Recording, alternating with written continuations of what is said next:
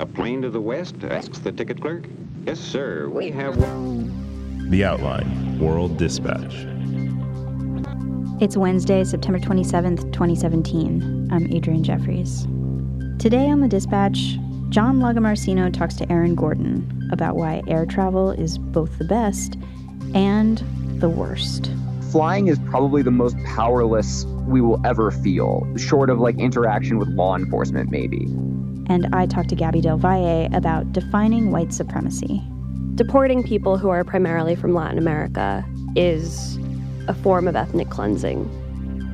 Here's the dispatch. The future. Aaron, hi. Hey, John, what's up? So, common wisdom would say that flying is a miserable experience and it's getting worse by the year. But according to experts and to your research, it sounds like it's actually the best it's ever been. How is this possible? Yeah, that's the question, isn't it? Um, I think the fundamental thing to start with is that customers and like industry experts are looking at two different things. Um, customers focus a lot on the like intangible experience of flying, what kind of amenities we get on the planes, things like that. Whereas industry experts are spend a lot of time looking at dollars and cents, safety records, on time performance, things that are much easier to measure. So let's look at those dollars and cents. What has been the price trend in air travel recently? Well, ever since uh, airlines were deregulated in the in uh, 1978, it's been a pretty steady trend downward for that you know those several decades in real terms. So, like adjusting for inflation and all that, airfare has fallen more than 50% for domestic fares.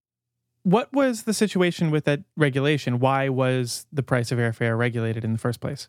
Well, airlines were regulated at first as a combination of safety issues uh, or perceived safety issues in flying and also um, protectionism for the incumbent airlines. Uh, basically, the for a while, the conventional wisdom was that flying wasn't safe enough for just anyone to launch an airline and, and start doing it. Um, but in the 70s, along with you know general trends of deregulation and pri- and the rise of private enterprise as a you know a kind of like a national ethos, um, it became a, a very popular thing to deregulate many industries, and the airline industry was just one of those. So until 1978, how much would you pay for a flight?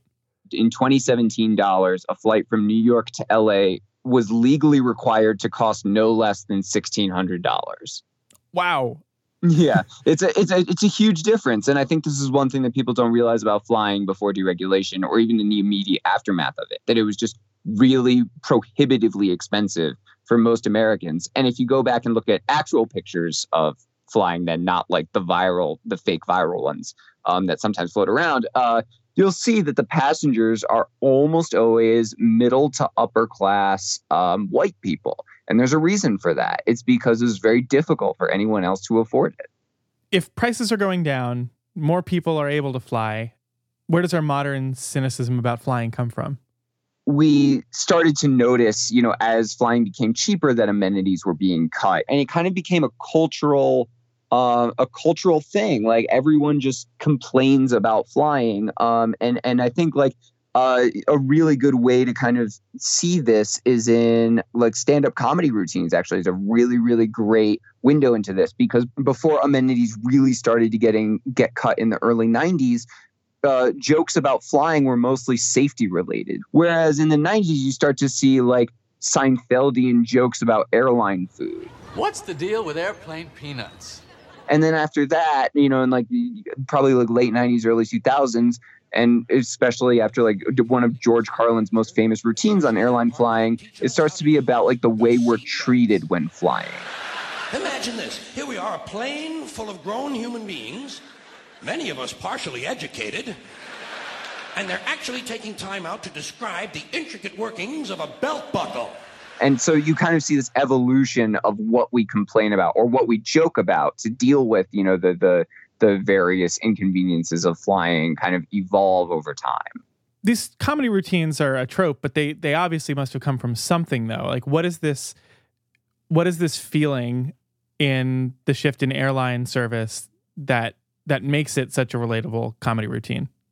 Among the things that a, a, a American adults do um, flying is probably the most powerless we will ever feel, short of like interaction with law enforcement, maybe. Um, we lose complete control over when we can go to the bathroom or when we can buckle our seatbelt.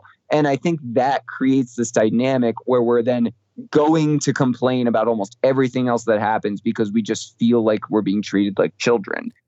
So you look at these graphs over time and you see that more flights are arriving on time, less baggage is being lost, prices are declining, more people are flying. What is it about the experience, though, that makes me still feel like I never want to set foot on an airplane again every time I do it? just think like just think about what you're doing when you're flying. You you are always waiting for something. Um, whether it's you're waiting to board, you're waiting to stand in line to board, you're waiting to sit at your seat. Like the entire process is just waiting. And uh, there's actually been some research done into what what makes people complain, like what kind of primes them for complaining.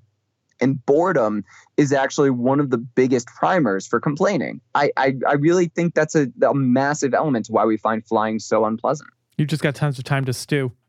Yeah, exactly. It's a it's a you know if you're flying cross country, that's six hours that you have to you know entertain yourself basically and.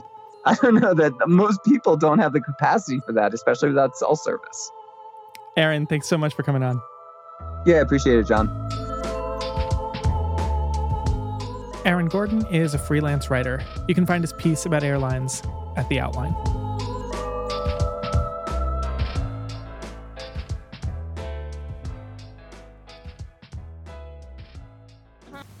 Power.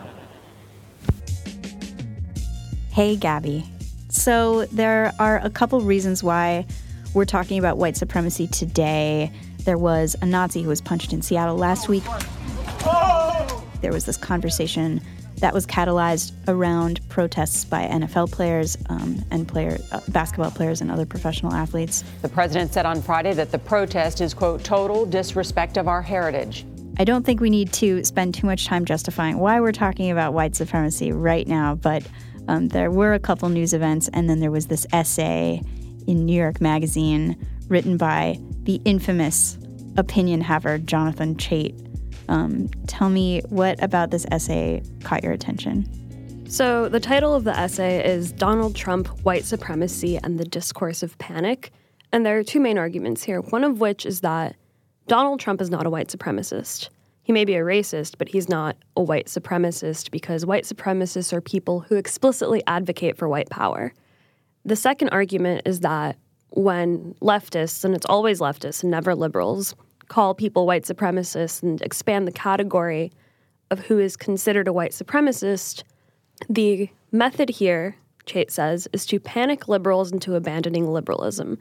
So he turns this conversation of white supremacy, what it is, and who is complicit in it into a defense of liberalism, and really a defense of sensible liberals and nice white people who are not racist.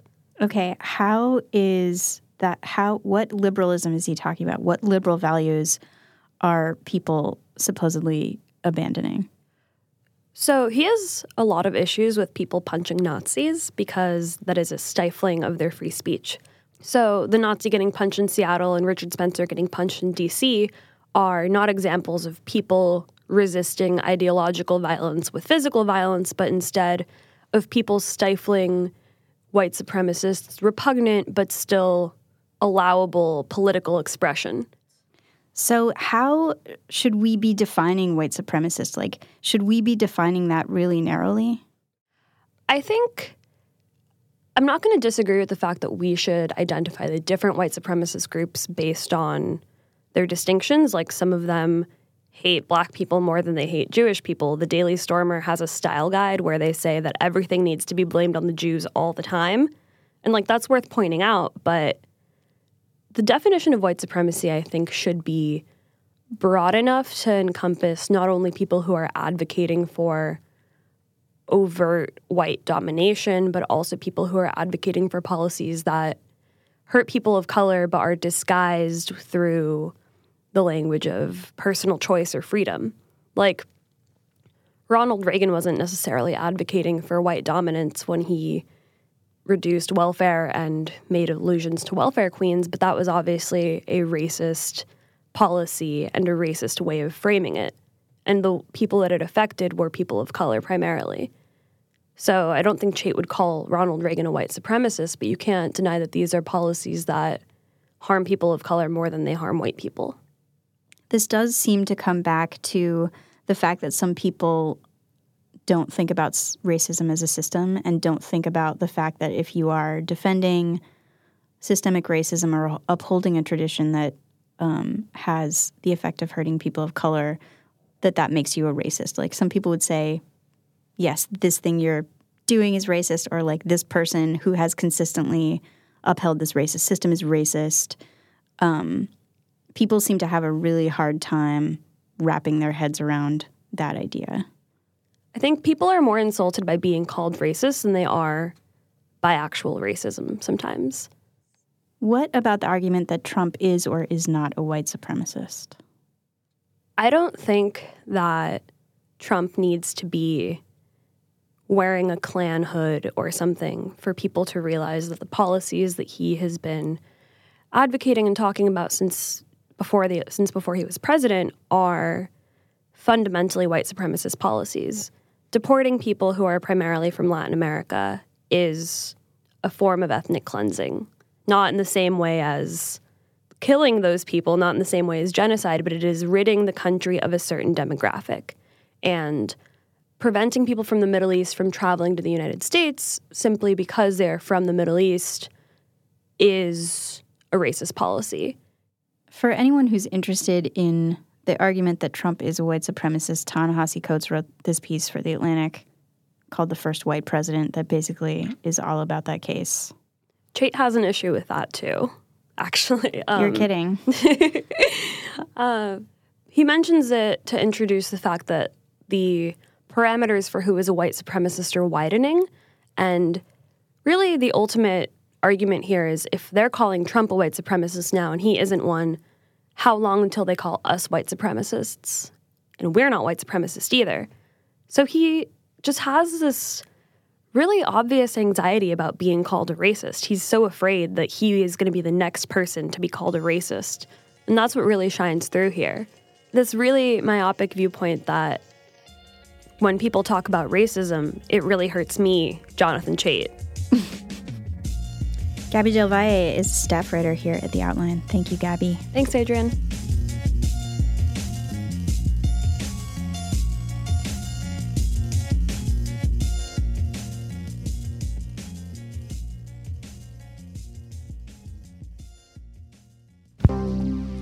That's it for the dispatch. Remember to subscribe and check out our other podcasts. You can find them all at theoutline.com slash podcasts. I'm Adrianne Jeffries. Thank you for listening. We'll have more stories tomorrow.